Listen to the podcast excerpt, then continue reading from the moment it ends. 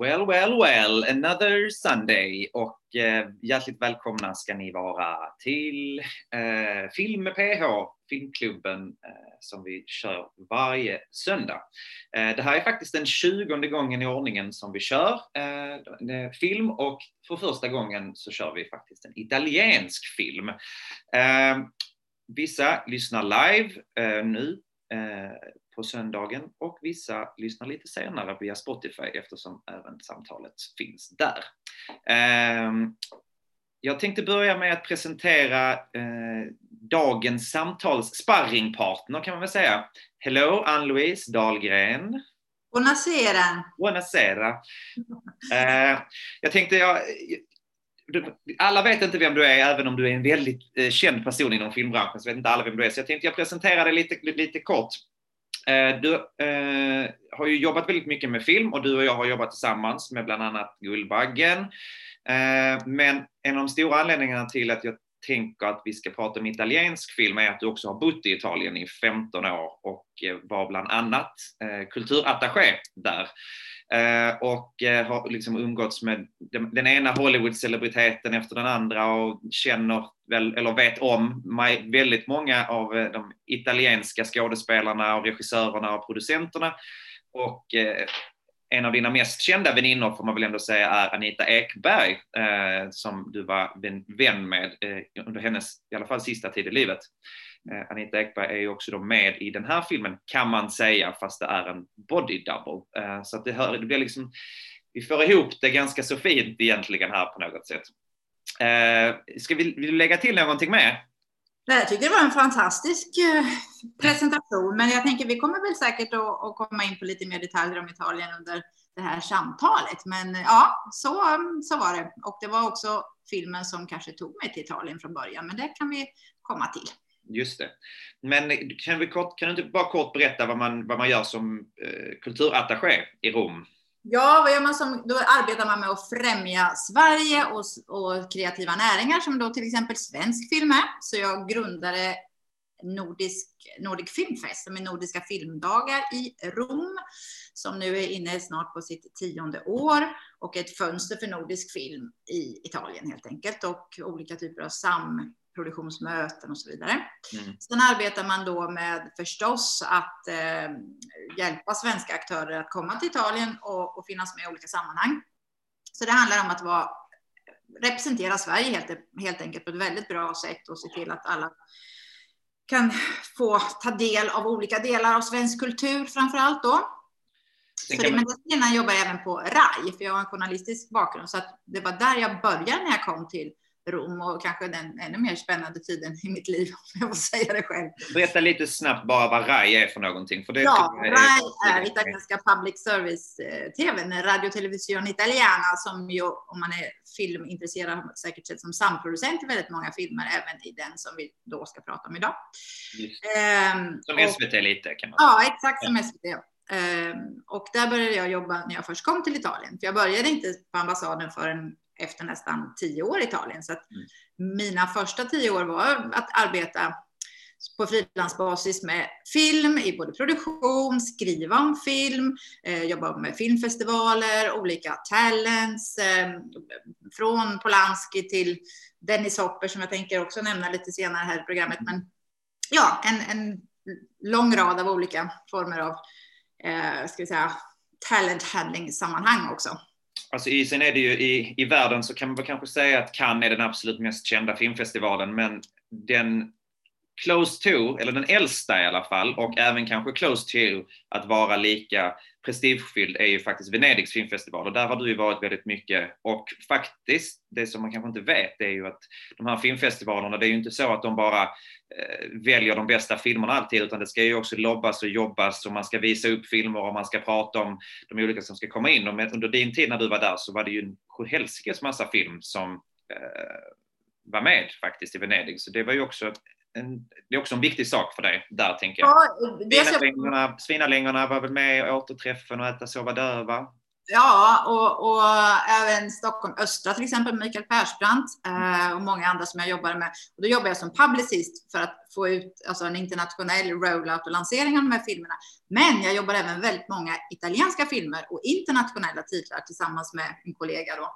Mm. Så att det är inte bara svensk film utan faktiskt hela det spektrat. Och någonstans också jobba med så kallat påverkansarbete, se till att det faktiskt kommer till stånd nya filmer och att det kommer in pengar till nya filmer. Det som vi vanliga börsfolk kallar för lobbying kanske då, så att säga. Men nu ska vi inte gå alla händelser i förväg, höll jag på att säga, men när du valde den här filmen så pratade vi om, jag hade egentligen ett önskemål på att du skulle välja Det ljuva livet, men då var du... Nej, det var livet var det väl inte. Vilken var det jag sa? Nej, du ville att vi skulle titta på La Bella Vita som är Benignys version. La Bella Vita, just det, så var det, precis. Benigni var det jag ville egentligen att vi skulle, för den har jag inte sett nämligen. Men då så sa du att, nej men jag tycker faktiskt att vi ska prata om Vi som älskade varandra så mycket. Och vad var anledningen till det då, kan vi bara säga snabbt? För det här är faktiskt en av mina absoluta favoritfilmer. Det här är också en film som faktiskt mycket fick mig att välja att flytta till Italien. Och som någonstans under studieåren i Lund och under filmstudiotiden i Lund triggar igång någonting i mig för italiensk film som jag sen närde och faktiskt på något vis förverkliga i och med att jag bodde där sedan. Och det här hade jag faktiskt tillfälle att berätta för den gode Scola som då tog sig lite för pannan och sa, arma flicka, har jag lurat dig till Italien för min film. Han var en mycket rolig och ibland lite modest man kanske för allt han hade åstadkommit. Men ja, det var skälet till varför jag har valt den. För mig betyder den väldigt mycket personligen. Mm. Och du skrev även då din kandidatuppsats om? Svaret är ja. Nu ska vi kanske inte gå in och analysera den på det viset idag. Nej. Nu ska vi lite mer. Nej, men man orkar ju inte sitta och analysera den här filmen hur mycket som helst. Men där är ju några väldigt fina scener och där är väldigt mycket intressant att ta upp i den här filmen. Nu tror jag att det är inte säkert att alla som ens är inne och lyssnar just nu eller som lyssnar på det här samtalet sen kommer att ha sett filmen.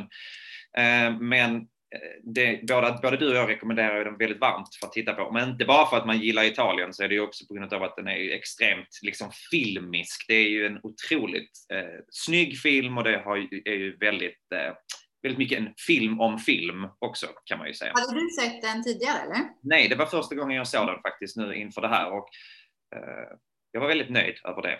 Men för att man ska veta på ett ungefär vad det är vi kommer att prata om, så var det faktiskt så att Wikipedia har en väldigt bra förklaring faktiskt kring den här filmen. Så att filmen utspelar sig under 30 år.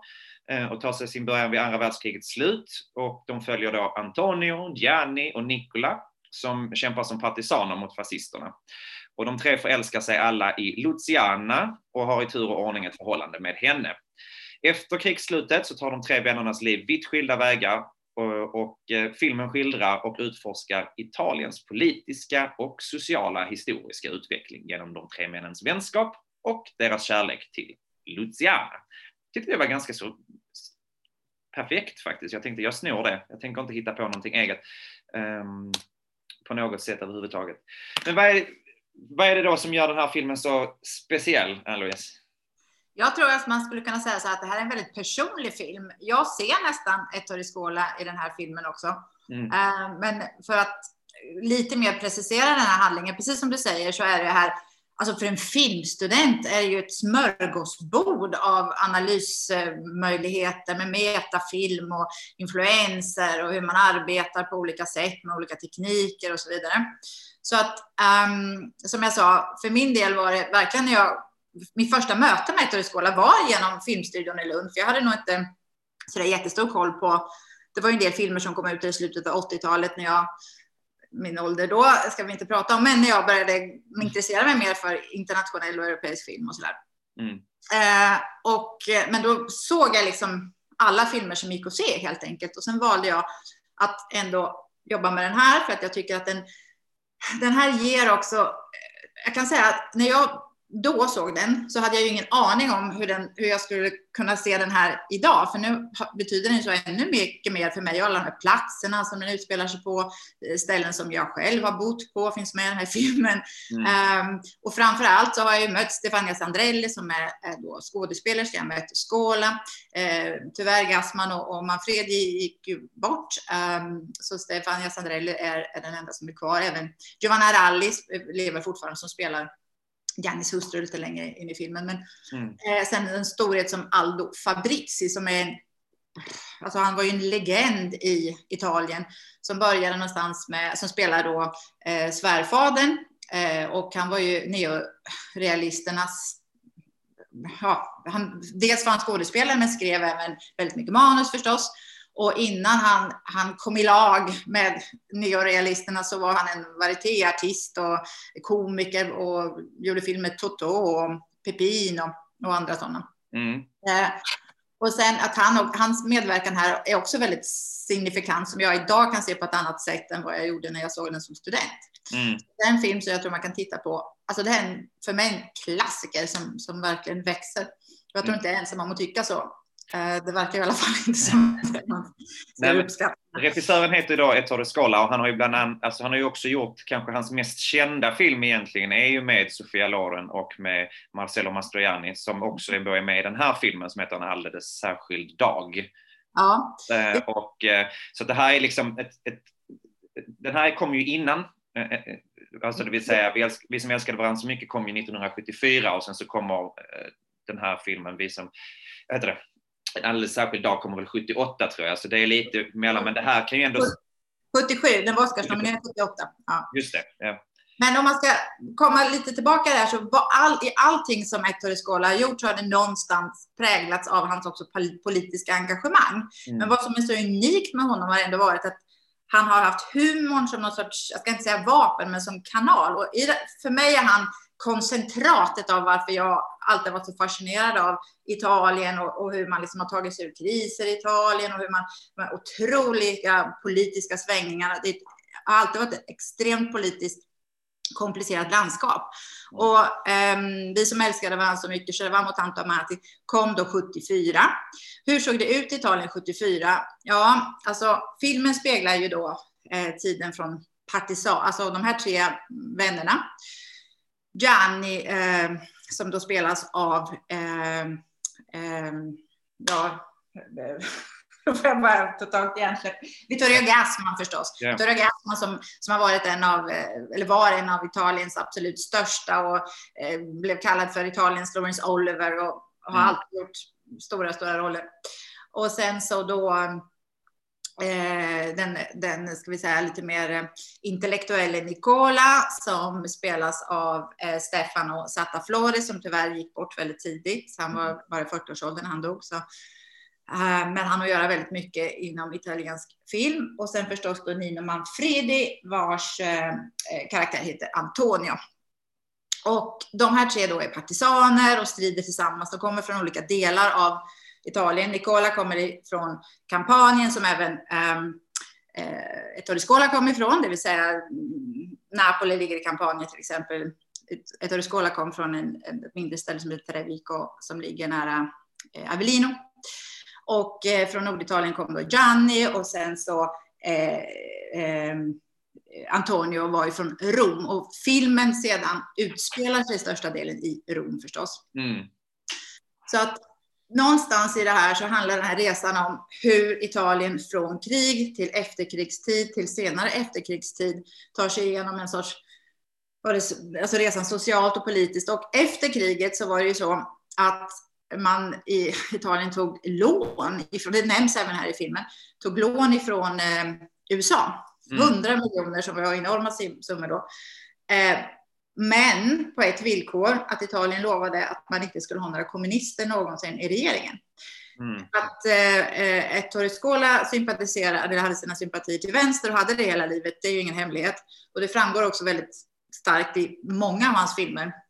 Där han liksom kommunisterna jobbar ju väldigt, eller arbetade, det var de som var del av att krossa fascismen. Och sen skulle man ändå inte så att säga belönas för det politiskt sett. Det här var någonting som hela tiden kom tillbaka som ett ganska stort ämne. Nu ska vi inte grotta ner oss för mycket i det politiska, men bara för att sätta agendan så handlar väldigt många av hans filmer om den här kampen, den lilla människan som ändå med värme, humor, kärlek tar sig igenom olika typer av relationer. Han var ju väldigt, väldigt intresserad av människor.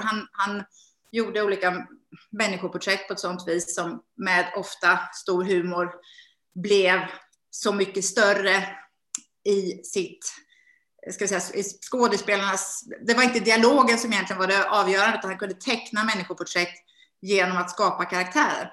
Ja, men det är också väldigt, precis som du säger så är det ju väldigt mycket, det är politik som ligger till grund för väldigt mycket av de olika diskussionerna som de ändå har och vilka de här tre olika människorna är, men det är ju också väldigt mycket om klass såklart då också, att om man är så kallad entreprenör eller han som är då markis, det var den här personen som inte jag kan skådespela hans namn, men som då är det som du kallar för svärfadern, han har ju en väldigt lång monolog där han också säger någonting av det bästa, alltså en av mina absoluta favoritgrejer från den här filmen är att han säger de rika är ensammare än de fattiga, för de fattiga håller ihop och vi rika är mycket färre.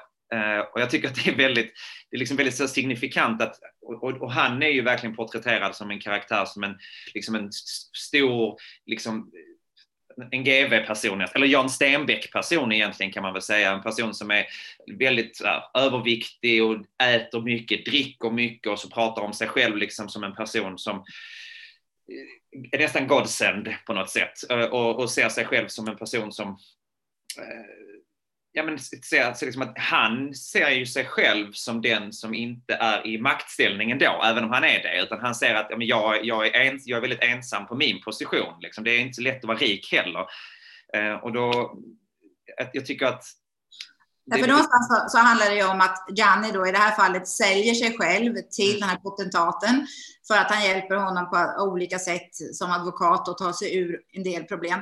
Och det är en väldigt talande scen när han kommer in på Aldo Fabrizi då, eller Catenacci som den här Romolo Catenacci. Det här är också lite roligt för Remus och Romolo grundade ju Rom. Så namnet Romolo i sig har ju ganska starka konnotationer till vad... Alltså han driver hela tiden med den här typen av Italiens historia och mycket annat. Men i alla fall, den här scenen så kommer Gianni in på kontoret, och då finns det mycket riktigt en byst av Il Duce på the mantelpiece, alltså över spisen där. Och det kommenteras ju aldrig mer än bara den, att man ser att, det sägs aldrig att han var fascist, men självklart så förstår man ju att han var det och höll fast vid den tron hela tiden. Och de säger ju en gång att, eller de säger inte att han var fascist, men de säger ju ändå att han kallar sig själv för markis, och det blev han ju utnämnd av Mussolini då. Ja, så att det är ju någonstans ändå, man vet om att det finns en close connection liksom. Men just det där att man vet att, för det börjar, filmen börjar med att partisanerna ska spränga en nazistkaravan som då går igenom Norditalien, och förstås då var ju nazisterna allierade med fascisterna och så vidare. Och sen från att ha varit på den partisansidan till att sen gå över till raka motsatsen då, den där övergången räcker egentligen bara med den rutan på bysten för sen får man ju veta som sagt att han är fascist, men det är mycket, han jobbar mycket med det typen av subtila små detaljer i olika former, även om det inte känns så. Som man väl tittar på filmen många gånger så förstår man det här ska vi säga, scenografins roll i det, även om de är väldigt små. Ja. Och sen är det ju ändå, vi måste ju också faktiskt verkligen poängtera det här med att det också är ju någon form av triangeldrama i en kärleks... Precis som jag sa, vad filmen handlar om är ju också att de här tre männen har förhållande. De är ju vänner, fast de är ju också vänner tack vare att de har varit partisaner tillsammans egentligen. Som du sa, de kommer från olika delar av Italien, så de är ju inte barndomsvänner på det sättet. Men de här tre männen, one way or another, så hamnar de ju i Rom. Och då träffar alla de här tre männen den här kvinnan då, Luciana, på olika tillfällen. Och sen är det ju liksom en kärleksintrig kan man säga. Vem är egentligen den hon är kär i, och vem är det egentligen hon ska hamna med till slut eller inte hamna med till slut. Och det är liksom massa olika saker som händer. Jag tror att det är svårt att säga exakt alla de här olika twists and turns, men hon har i alla fall relation med alla de här tre männen under olika perioder. Liksom. Ja, för Luciana introduceras ju, kan man ju säga, av då den rollen som Nino Manfredi gör, som signifikativt för honom är att han behåller samma typ av roll hela livet ut. Mm. Han jobbar på San Camillo-sjukhuset där han då är bårförare, och bara det här i sig, som Italien ett nötskal, som hur det ser ut på olika kliniker, och det är massa roliga personaggi verkligen som finns med där. Och det är en väldigt rolig dialog, speciellt sen när man kan, alltså jag kunde ju inte italienska när jag först såg det, men nu så ser man ju, eller hör så mycket annat också mellan raderna som faktiskt ger så mycket mer. Han fortsätter hela livet att vara där. Gianni klättrar på karriärstegen, gifter sig in till de här pengarna, men blir förstås aldrig lycklig. Och den här, ska vi säga, idealisten och intellektuelle Nicola, som gör allt för att nå sina mål genom att vara idealist, faller ju väldigt hårt och inte kommer liksom aldrig i närheten av det han trodde på eller drömde om. Så det finns en jättefin fras som återkommer ofta också när man pratar med filmen, just att det var, de trodde att de kunde förändra tiden, men det var tiden som förändrade dem. Mm. Och med tiden då, det vill säga politiken och hela utvecklingen, det är snarare utvecklingen förändrade dem. Mm. Så att det är en sorts bitterljuv odyssé verkligen genom de här årtiondena av italiensk historia, men med så mycket humor. Jag måste bara berätta lite om Aldo Fabrizi, som för mig också är en sån här, ja, jag önskar så man kunde få träffa honom. Han är så grotesk i den här filmen, så var han inte alltid. Han var ju för sig väldigt stor, och det är faktiskt... Vi pratar om svärfadern nu alltså. Ja, svärfadern som var stora påstånd. Jag vet inte riktigt om alla kommer kunna hänga med, men vi hoppas att ni gör det på något sätt. Men han är ju liksom en urromersk komedien och alltid varit, och hans syster lika så, Elena Fabrizi, och det är hon som spelar hustrun här. De var jättestora och de åt väldigt mycket. De hade en egen trattoria sen som heter Sora Lella, och sen så ägnade de sig jättemycket åt mat på slutet av livet, och mycket riktigt så tyvärr dog. Det syns ju ganska tidigt också, kan man ju säga. Ja, då ska man inte skratta åt det här, men någonstans så levde de det där som de utstrålar här också. Men samtidigt så var det så här. Vad som är så intressant med Ettore Scola, när han kom till Rom på 50-talet, så egentligen skulle han bli serietecknare, och alltså han pluggade konst och sådär. Men sen hängde ju alla de här som var då, ska jag säga, neorealismens vagga och spår, och alltså, ska jag säga, alla runt omkring. Och där var Aldo Fabrizi också med ju. Mm. Och de bodde på Via Margotta, det fanns inget vatten, det fanns ingen el, det bodde Monica Vitti sen, alltså alla en salig blandning. Det är typ som Chelsea Hotel i New York då, typ på något sätt. Ja, men lite så. Men alla umgicks. Och så gick alla åt på restaurang Hotello, som ligger där i närheten och fortfarande ligger i närheten. Det kostar ju inga pengar direkt att gå och äta där då, men det gör det ju då.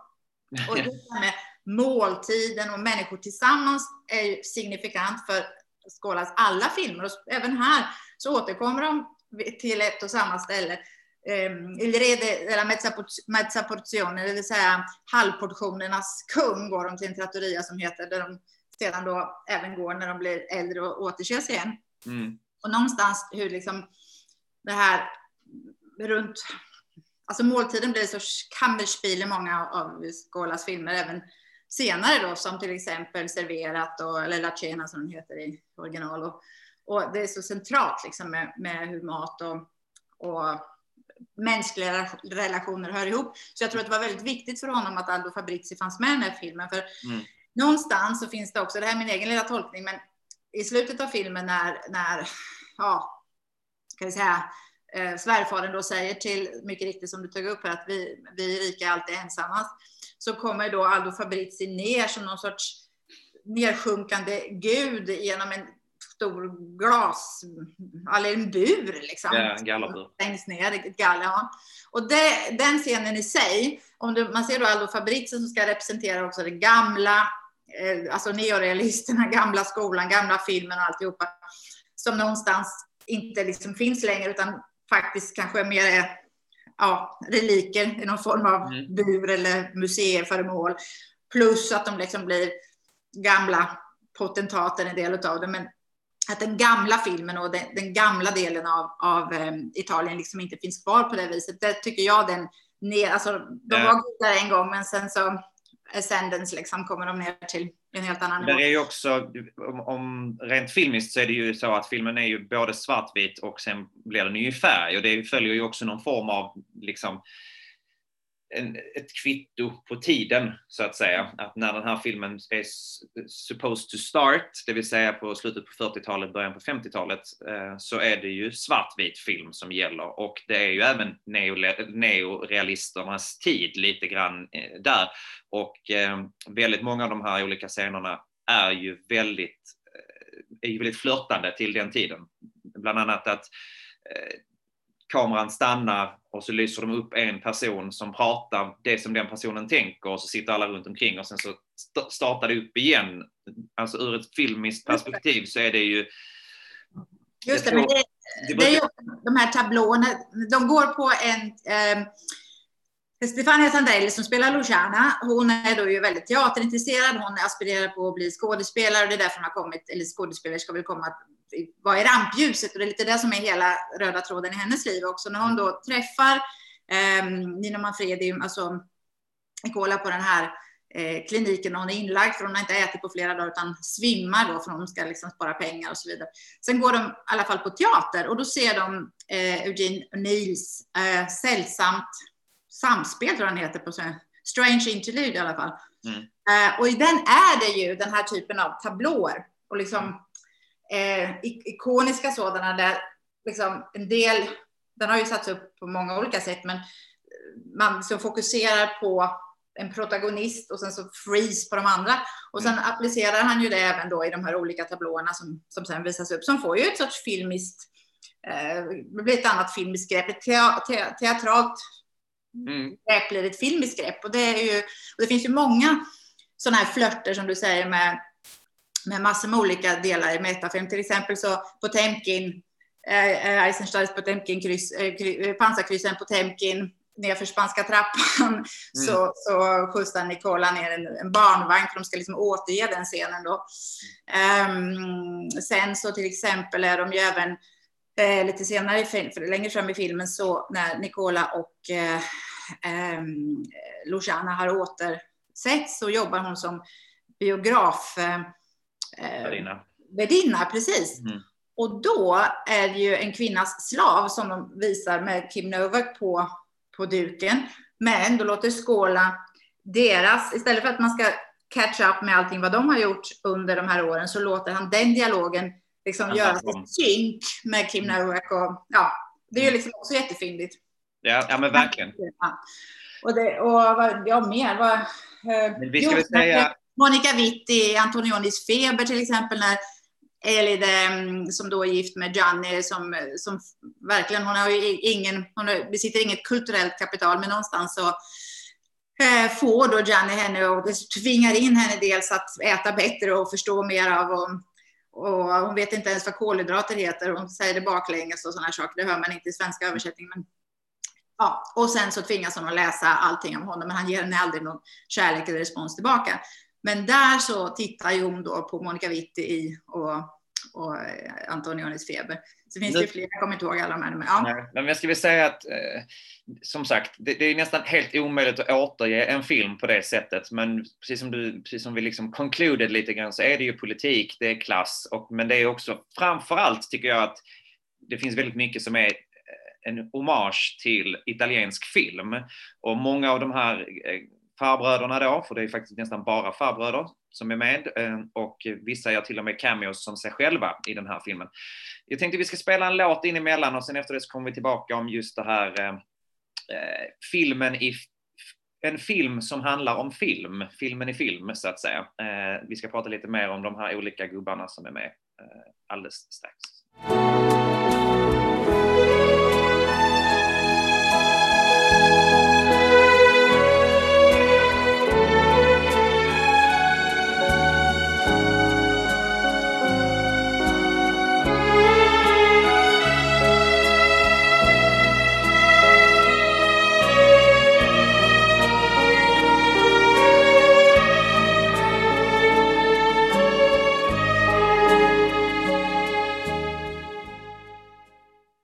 här var ju då faktiskt ett litet stycke ur filmens musik som är skrivet av Armando Trovajoli. Och den här låten är faktiskt ett main theme för en karaktär som vi inte har pratat så jättemycket om, men det är också för att det inte riktigt handlar jättemycket om henne, men hennes historia är också intressant, och det är då alltså Elide, som är en kvinna som en av de här manliga huvudkaraktärerna gifter sig med, och hennes pappa är då den här svärfadern, så att hon är ju en superrik person men också totalt olycklig i sin relation. Men det är en väldigt fin låt.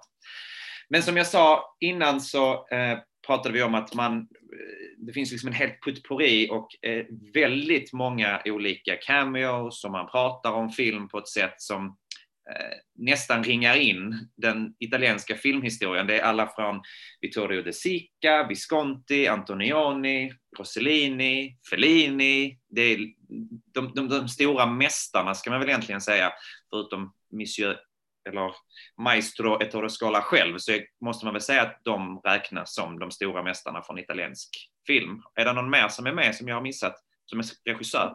Kampanien pratar man också med, och sen så Dino Risi, alltså han flörtar även med Dino Risi till exempel i de här, som bara en liten parentes. Dino Risi var ju också en av föregångarna för det som heter Commedia dell'Italiana, som blev, som Ettore Scola sen så att säga levde med, men det var ju alltid någon form av det, som det var inte bara slapstick italiensk humor, utan verkligen humor med den här typen av något politiskt budskap och så vidare. Så det är en av de absoluta första road moviesarna som gjordes av Dino Risi med manus av Ettore Scola, Il Sorpasso, och kom 62 men också med Vittorio Gassman.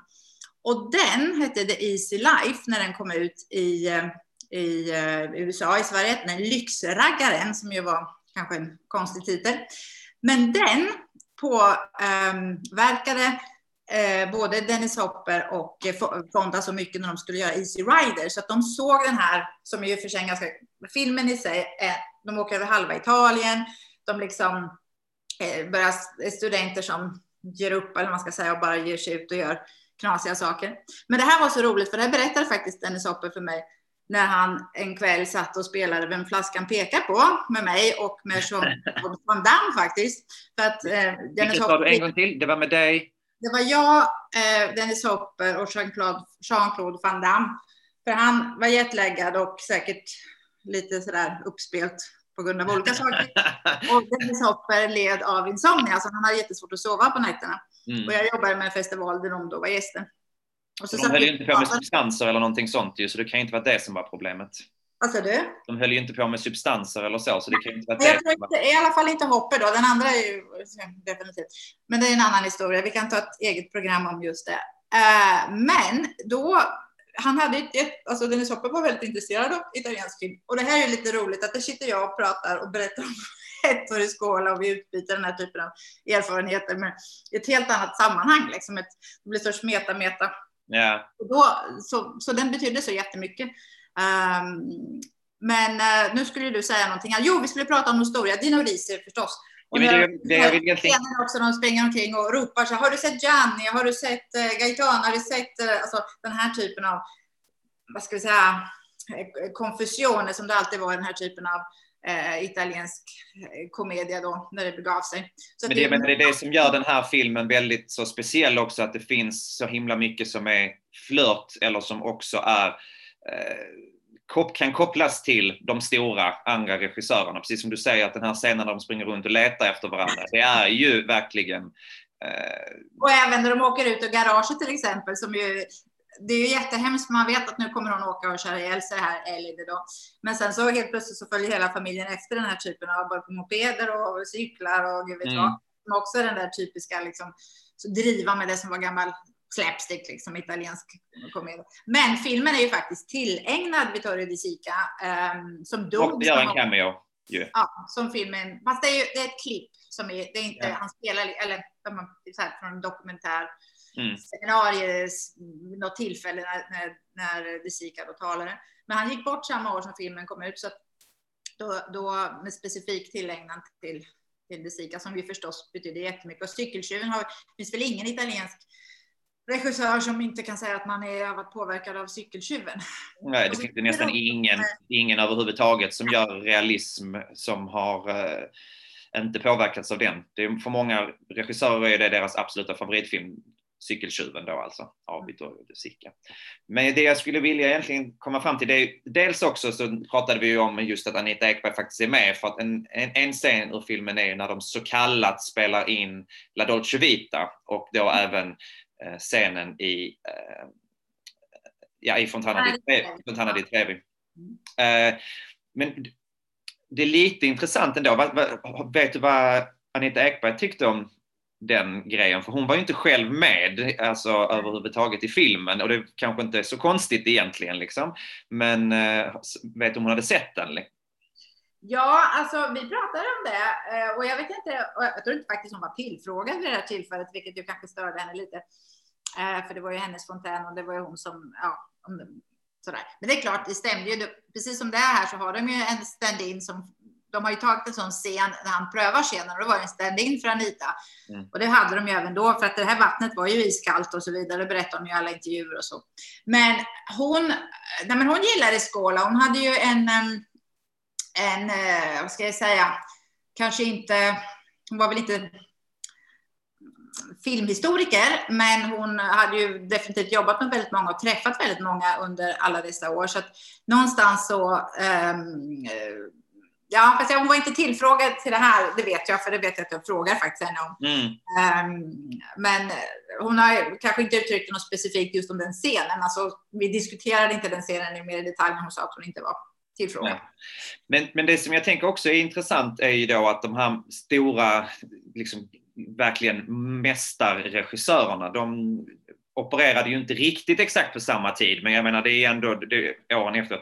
Men sen efter 70-talet egentligen kan man väl säga, vad hände, och kanske framförallt efter 80-talet, vad har hänt med italiensk film sen dess? Du vet ju vad jag tycker. Jag tycker ju att det har chanserat, kan man verkligen säga. Kan du säga någonting om det, och kanske så här, i relation till hur Italiens utveckling är liksom, som i landet? Men det är väl lite, det sa ju faktiskt också Ettore Scola ganska många bra saker. Och sen så vet jag att han någon gång hänvisar även till just som Gianni-figuren eller karaktären då i just Vi som älskar varandra så mycket.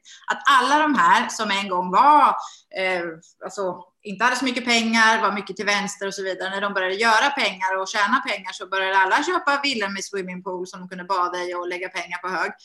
Men det var få av dem som liksom tänkte efter, nej, vi ska vara de idealister vi faktiskt alltid har hållit fast vid. Han var en av dem. Han var jättegenerös, Ettore Scola, för jag har träffat hans två döttrar faktiskt, som båda två jobbar inom filmen, Silvia och Paula. Han var alltid den som lånade pengar, han bjöd alla på restaurang, det var han som stod för allting jämt. Men han hade liksom inte så mycket pengar över sig, så han levde någonstans mitt i något sorts mellanland. Jag säger inte att han blev den idealist som man kanske var från början, där man liksom inte skulle ha några tillgångar. Men han levde tämligen, jag ska inte säga modest, men han var ju, jag träffade honom som sagt, han var ju väldigt sådär en man av folket och vill gärna skildra Rom på många sätt också. Som hans den film han gjorde själv, och sista filmen han gjorde 2003, Gente di Roma, är också en sån där lite nästan Raymond Carver-variant, att man liksom hakar in i olika sekvenser eller olika händelser som liksom man får liksom följa en karaktär som helt plötsligt går på en buss, som sen träffar någon på bussen, så följer man den med den andra karaktären, alltså en sån här liten ihopflätning. Kanske inte ett mästerverk, men jättefin film som någonstans också skildrar den här vardagliga människan, fast med jättebra skådespelare förstås och högklassigt. Men det jag är ute efter och rotar efter, det är väl att det också har hänt saker och ting i Italien som också har gjort att, för att det finns karaktären Nicolas säger ju, eller inte det är Nicolas som säger, eller Nicola som säger en gång, men att film är inte längre intressant, utan publiken är bara intresserade av fotboll och slager i Italien. Och jag bara tänker att nu, vi kanske kan nämna några stycken. Framförallt tv, för det var ju faktiskt det som hände på 70-talet, och Berlusconi, hur han liksom fick makten i Italien genom tv, långt innan han blev stor i, alltså riktigt stor i politiken, så hade han redan grundat. Och det, det här är ju, jag tänkte på det också, vi pratade lite om en alldeles särskild dag, att alla de här politiska händelserna som Scola berättar är ju faktiskt ganska högaktuella alltså fortfarande idag, när folk tittar på Trump, hur folk totalt lyssnar på en ledare utan att ha någon sorts vad ska vi säga, man sätter inte relation till annat kanske och sådär. Och individen före kollektivet i alla fall, kan man väl säga. Ja, definitivt. Och sen, men vad som hände med italiensk film och vad som hände även med Scola var att under 80-talet då samproducerade man jättemycket med Frankrike framförallt, och många av hans senare filmer som kom under 80-talet, som serverar till exempel La Cena med Fanny Ardant och andra franska skådespelare, var ju sådana samproduktioner och han jobbade ju med alla stora franska skådespelare också, och det är lite intressant att se, men det fanns ju ganska bra med pengar förstås då, och sen så helt plötsligt under 90-talet så kommer tv in och blir, alltså konkurrerar på jättemånga olika sätt med olika typer av mindre kvalitativa italienska tv-dramer till exempel då. Kvinnor som visar tuttarna och sånt. Ja, det, som sagt. Och det är redan här på 70-talet, alltså redan i Vi som älskar varandra så mycket, så är det en del kängor mot televisionen faktiskt. Och han var nog ganska konsekvent att man skulle, han var ju cineast och liksom levde nära alla de här stora. Lite sorgligt är det ju. Det är ju lite sorgligt ändå att Italien har ju varit ett sånt enormt liksom filmland, där man har gjort filmer som är några av de bästa någonsin. Min absoluta favoritfilm någonsin, om någon frågar mig och säger om du måste välja en film, så skulle jag nu säga Fellinis Eight and a Half är den bästa filmen som någonsin har gjorts, till exempel. Men jag kan inte räkna upp kanske mer än 3-4 filmer som är italienska filmer som jag tycker håller en nivå ens på 2000-talet nästan. Eller förstår du vad jag menar? Att det är väldigt lite film. Jag bara tänker att det har ju hänt ett skifte på något sätt. Att det var ett stort filmland och nu då så är det... Och det kommer ju också kanske då som du säger via Berlusconi och tv, och att det blev dit man ville lägga pengarna i liksom den moderna slapsticken istället. Jag tror snarare om man tittar som hur det var då med neorealisten, att det fick någonstans det politiska budskapet och ska vi säga, konstformen styra. Sen blev det tvärtom, så var det pengarna som styrde och det var andra potentater som sa nej. Så det är klart att det har funnits kreativa människor, men de har aldrig fått chansen helt enkelt. Nej. Det tror jag har varit mycket av det som har hämmat italiensk films utveckling. Så att det är ju inte så att oj, vad försvann alla talanger, utan tvärtom, de fick inte möjlighet för att den här typen av mediemoguler och andra liksom har satt agendan för vad som faktiskt fick produceras och göras. Och även, jag menar, även Ettore Scola har gjort saker som känns bra mycket mer kommersiella än vad det här är, även om jag måste säga att jag tycker han höll, och som jag verkligen beundrar honom för att han gjorde någon sorts mix utav det där som, han var ju vän med Fellini självklart, men och umgicks med alla de här, men lyckades ändå göra någon sorts blandning av det här som var commedia all'italiana och politiska budskap som inte blev för mycket skriva på näsan, men ändå kunde liksom filtreras igenom med humor och med rolig dialog och roliga karaktärer och sådär. Så att...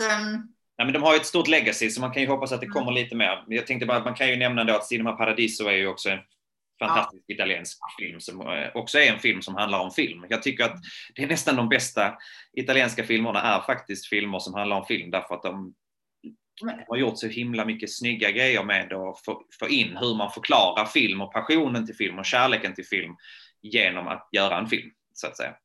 Och där har ju även Ettore Scola gjort Splendor, som var namnet på en biograf som just handlar om med Massimiliano Troisi som biografmaskinist.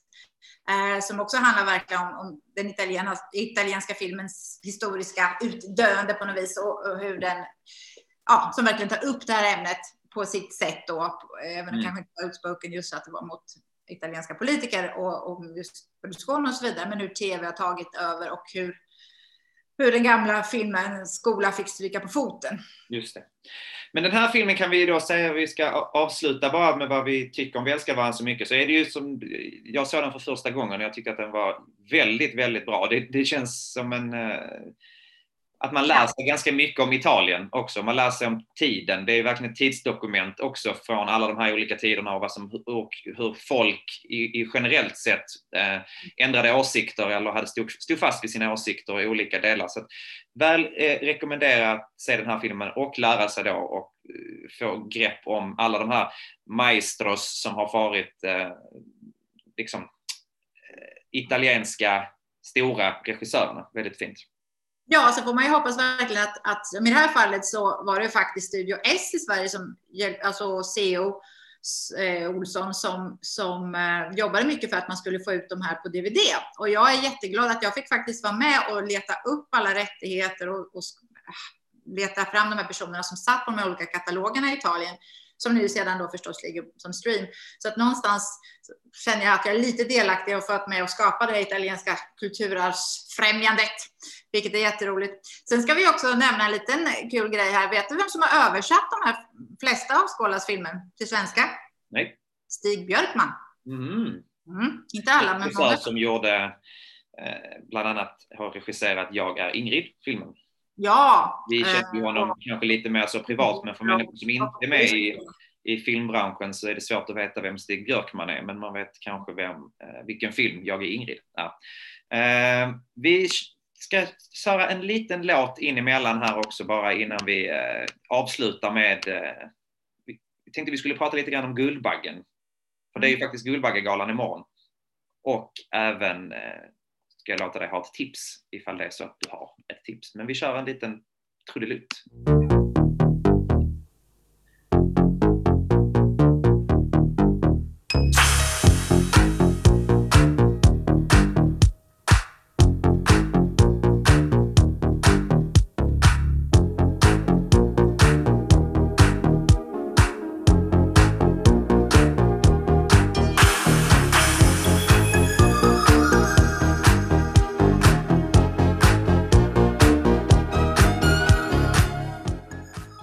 Jag var tvungen till att lägga in Dolce Vita-låten ändå i det här programmet med tanke på att det både med filmen och det känns väldigt mycket dö med Dolce Vita då, och såklart då en Italo-disco-låt som jag tycker är faktiskt ganska... Förlag från Armando Trovajoli som man kunde komma, som ju även, ska bara en liten kuriosa, den här låten som är en sån här partisanlåt som hela tiden, Io ero Sandogan, det är ingen partisanlåt, den skrev Trovajoli från den här filmen, för partisaner de sjöng oftast inte så mycket kör och så som det ska vara.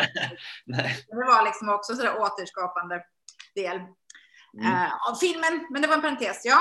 Ja, imorgon är det i alla fall dags för Guldbaggegalan och det ska bli väldigt intressant att se vilka det är som vinner de olika priserna, men jag skulle gissa på att de stora favoriterna ändå är Spring och i spring av Henrik Schyffert och Charter av Amanda Chanel. Eller möjligtvis att det kommer vara en shook up så att dokumentären Skimbirds faktiskt vinner. Har du sett de filmerna? Jag har sett Charter. Förlåt, vad sa du nu? Uje, Spring och i spring har jag tyvärr inte sett. Nej. Jag har sett Charter, jag har sett... ja, men hjälp mig nu. Vi tar det är 4 nominerade, va? Nej, men det är 5. Nu tänkte jag bara på just de 3 filmerna, för jag är lite osäker på vilka de är. Men jag tänkte att vi skulle bara spekulera lite grann vem vi trodde skulle vinna. Men om vi inte har sett det. Ronald Charter plockar nog hem några stycken, det tror jag. Definitivt fick bästa kvinnliga skådespelare, det är jag övertygad om. Ja. Nu har jag inte listan framför mig heller här, så jag kommer faktiskt inte ihåg alla nomineringarna på rak arm. Vilka 3 bästa internationella? Är Mank med där, eller? Mank är med, Baby Teeth är med och Till min dotter, som jag har tipsat om tidigare i den här filmklubben, som jag tycker är en otrolig film. Jag skulle lägga min röst på Till min dotter, faktiskt. Men jag tycker också Mank är en bra film, kanske inte så lättillgänglig för alla, för att det kräver kanske lite för... kunskap om filmlandskap och så vidare, men jag tycker att den är väldigt rolig och speciellt den scenen när bröderna Marx har varit inne och grillat korv på vad heter han? Ja, hjälp mig, rollkaraktären som då är chef på MGM i alla fall på hans kontor, det tycker jag är roligt.